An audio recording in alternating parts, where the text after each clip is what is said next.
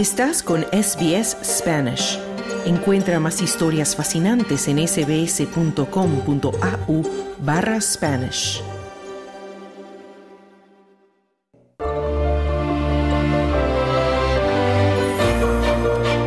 Hispanoamérica.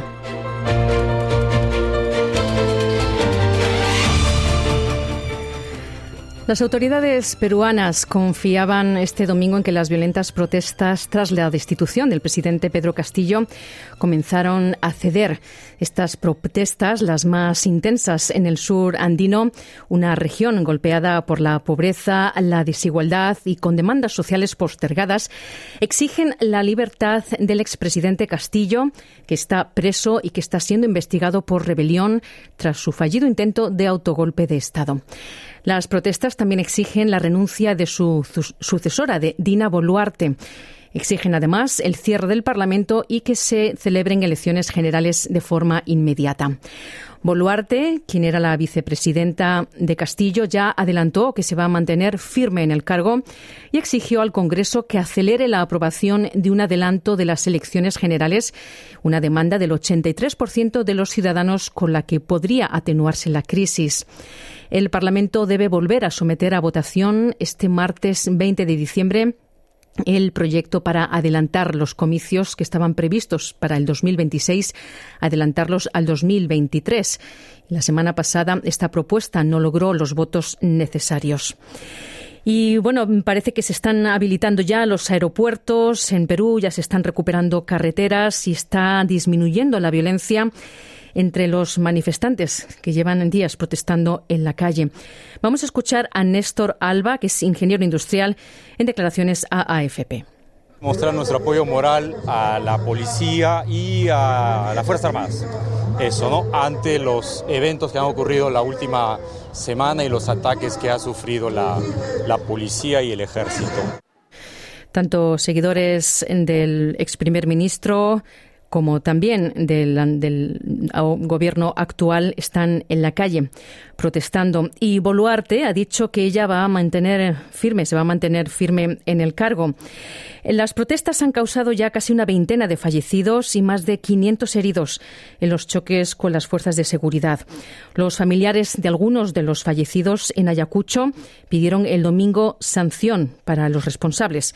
Escuchamos ahora a Eric Ruiz Pariona en apoyo al expresidente Pedro Castillo. Tenemos un dolor, un sentimiento profundo de nuestros compatriotas quienes pues han hecho un, una lucha justa, ¿no? Donde lamentablemente tenemos ocho heridos, cincuenta y dos, ocho muertos, cincuenta y dos heridos. Es lamentable, es doloroso para todos los uh, ayacuchanos. Era Eric Ruiz Pariona en apoyo al expresidente Pedro Castillo. Y mientras tanto, cientos de turistas seguían este fin de semana bloqueados en Machu Picchu, en Perú, después de que el aeropuerto internacional de Cusco fuera tomado por los manifestantes, a pesar de que el aeropuerto ya había reiniciado las operaciones el viernes y había logrado evacuar a unos cuatro mil quinientos turistas que habían quedado varados allí en la ciudad surandina. El tren de turistas está suspendido por las protestas que piden la liberación del expresidente Pedro Castillo y también, como digo, la renuncia de la presidenta Dina Boluarte, la disolución del Congreso y las elecciones. Vamos a escuchar ahora a una pareja de turistas italianos que quedaron varados. Nosotros llegamos aquí el lunes, eh, el lunes. So, son, hoy son cinco días que estamos aquí con pocas informaciones de, de, de la situación eh, actual de del país por eh, regresar nosotros a la ciudad de Cusco. Bueno, y por su parte el gobierno australiano ha dicho que está monitoreando de cerca estos disturbios que están ocurriendo en Perú, mientras que el Departamento de Relaciones Exteriores ha manifestado que ha habido ciento setenta y uno australianos en total que se han puesto en contacto con la embajada australiana en Lima para pedir apoyo. Sin embargo, aún no se tiene conocimiento de ningún australiano que haya sido detenido o herido en estas manifestaciones. Vamos a escuchar ahora a Jessica Dael. Ella es una turista australiana que sigue varada en Cusco.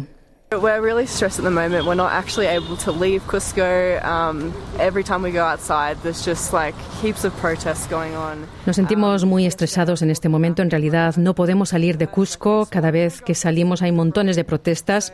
Ayer estaba caminando de regreso y escuché una explosión en el camino. Así que la situación es realmente tensa en este momento, decía esta turista australiana que sigue varada allá en Cusco. Dale un like, comparte, comenta. Sigue a S B S Spanish en Facebook.